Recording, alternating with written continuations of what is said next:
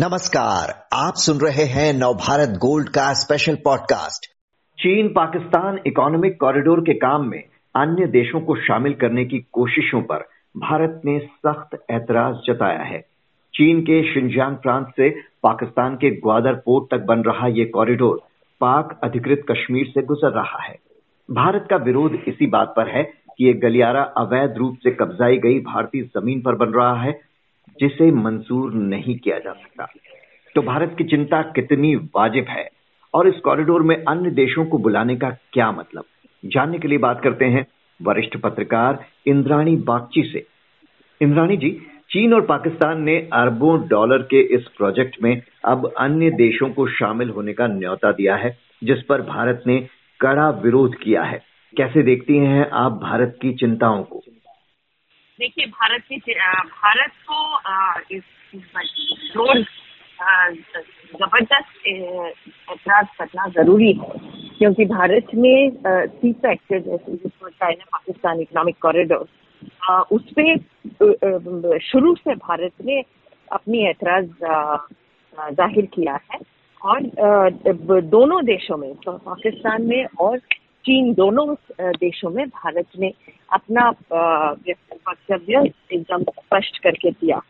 ये इसलिए क्योंकि वो पाकिस्तान आपने जिस तरह से कहा वो पाकिस्तान ऑक्यूपाइड कश्मीर से गुजरता है जो अभी तक हम मानते हैं कि हमारा अपना टेरिटरी है। आ, लेकिन इसका एक दूसरा पहलू है। आ, वो है कि इस वक्त चाइना पाकिस्तान क्यों तीसरे देश को तीसरे देश को न्योता दे रहा है। और ये इसके कई कारण हो सकते हैं। पहली, पहला तो ये कॉरिडोर जो जो उन्होंने सोचा था, जो उन्होंने इमेजिन किया था, वो नहीं हो रहा है। ना तो ग्वादर पोर्ट जो बंदरगाह जो बना रहे थे जिससे भारत को काफ़ी चिंता होती है। वो पोर्ट अभी तक बनी नहीं है। उस पर कोई ट्रैफ़िक नहीं है। आ, फिर बलूचिस्तान में जिस जिससे ये कॉरिडोर गुजरती है वहाँ पे सख्त प्रोटेस्ट हम्म। सख्त ऑपोजिशन है इस सीपेक के खिलाफ। तो इन दोनों को देखते हुए जो सीपेक का जो हालत है उसपे उससे यही ज़ाहिर होता है कि सीपेक पे जितने बिलियंस ऑफ़ डॉलर्स उन्होंने खर्च किए हैं उसका उसका आ, कोई रिटर्न जिसको हम रिटर्न ऑन इन्वेस्टमेंट कहते हैं वो रिटर्न ऑन इन्वेस्टमेंट कुछ है ही नहीं। हम्म तो आपका मतलब है कि जो किसी तीसरे देश को इस प्रोजेक्ट से जोड़ने की बात हो रही है उसकी ज़रूरत इसीलिए पड़ी कि काफ़ी आर्थिक नुकसान हो चुका है। 2013 में ये प्रोजेक्ट शुरू हुआ था इसका काम और अभी तक ये कई तरह से इसका खर्चा बढ़ता जा रहा है। पाकिस्तान लोन के जाल में फंस चुका है, लोन चुका नहीं पा रहा है। अरबों डॉलर के प्रोजेक्ट अधूरे पड़े हैं।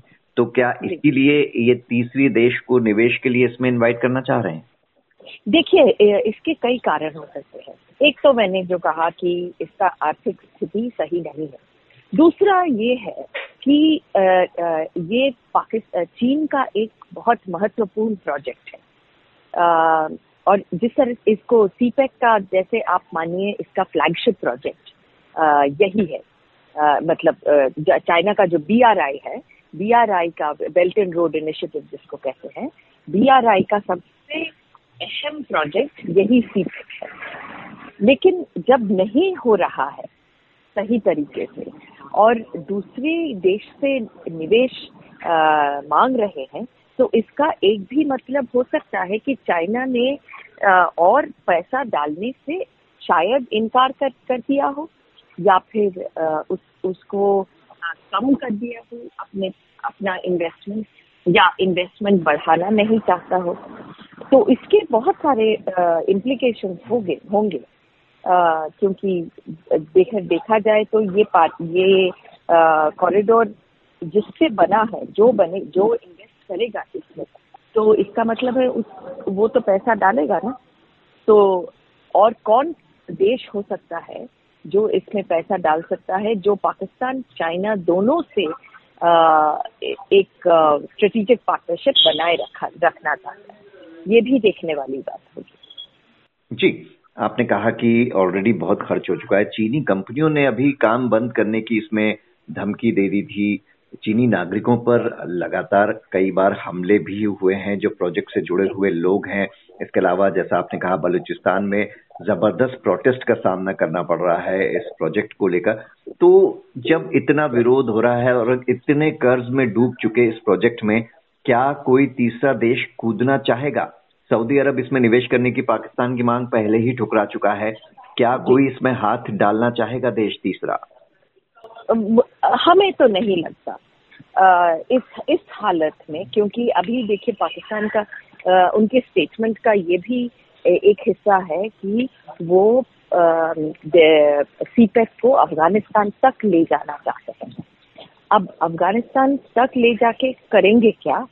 क्योंकि उधर तो कोई पोर्ट है नहीं, उधर कोई जाने की जगह नहीं है।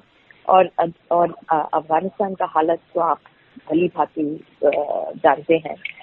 तो इसके इसके बीच में तीसरा देश कौन सा तीसरा देश हो सकता है? रशिया एक एक देश हो सकती थी। मुझको नहीं लगता है कि इस हालात में जहाँ पे रशिया एक एक फुल में, युद्ध में जुड़ा हुआ है। मुझे नहीं लगता कि रशिया इसमें शामिल हो सकेगा। और फिर रशिया को ये भी सोचना पड़ेगा कि भारत का, के के साथ उसका संबंध पे क्या असर पड़ेगा। तो रशिया तो नहीं हो सकता। तो तो मुझे नहीं लगता है कि इस जो ऐलान किया है इन्होंने कि, तीसरी देश आए और इन्वेस्ट करे। मुझको नहीं लगता है कि कोई उतना बड़ा देश जो जिसके पास डीप पॉकेट्स हों और इस रिसेशन ग्लोबल रिसेशन के बीच में एक एक वाइट एलिफेंट जैसा एक इन्वेस्टमेंट डालने की सोच भी सकता है। जी आपने कहा एक वाइट एलिफेंट है जिससे कोई भी देश जुड़ना से पहले सोचेगा। शुरू से कहा जा रहा है कि इस प्रोजेक्ट के ज़रिए चीन की मंशा भारत को घेरने की है। चारों तरफ़ से वो कोशिश कर रहा है पहले से ही। लेकिन अगर कोई देश आगे आता है, भारत का क्या कदम होना चाहिए आगे? देखिए, भारत को निगरान कड़ी निगरानी इस पे रखने की ज़रूरत है। क्योंकि भारत, ये भारत के एकदम सिक्योरिटी इंटरेस्ट के खिलाफ है। ये प्रोजेक्ट इस प्रोजेक्ट को आ, हर हाल में भारत को अपोज करने की ज़रूरत है। आ, तो ये तो एक ये तो पहली बात है। दूसरी भारत को एक डिप्लोमेटिक ऑफेंसिव लेनी चाहिए कि जो जिस देश से जिस देश जो देश इसमें इन्वेस्ट करना चाहेगा उस तो भारत के साथ उसका संबंध से असर ज़रूर पड़ेगा। और ये भारत को डिप्लोमेटिकली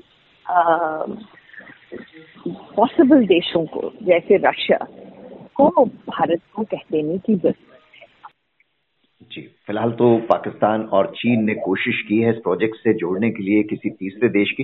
देखते हैं कि कोई पहल होती है किसी देश की तरफ़ से क्योंकि भारत साफ़ कह चुका है कि ऐसी कोई भी कोशिश भारत की संप्रभुता और क्षेत्रीय अखंडता में दखल होगा। बहुत बहुत शुक्रिया इंद्राणी बागची जी आपका।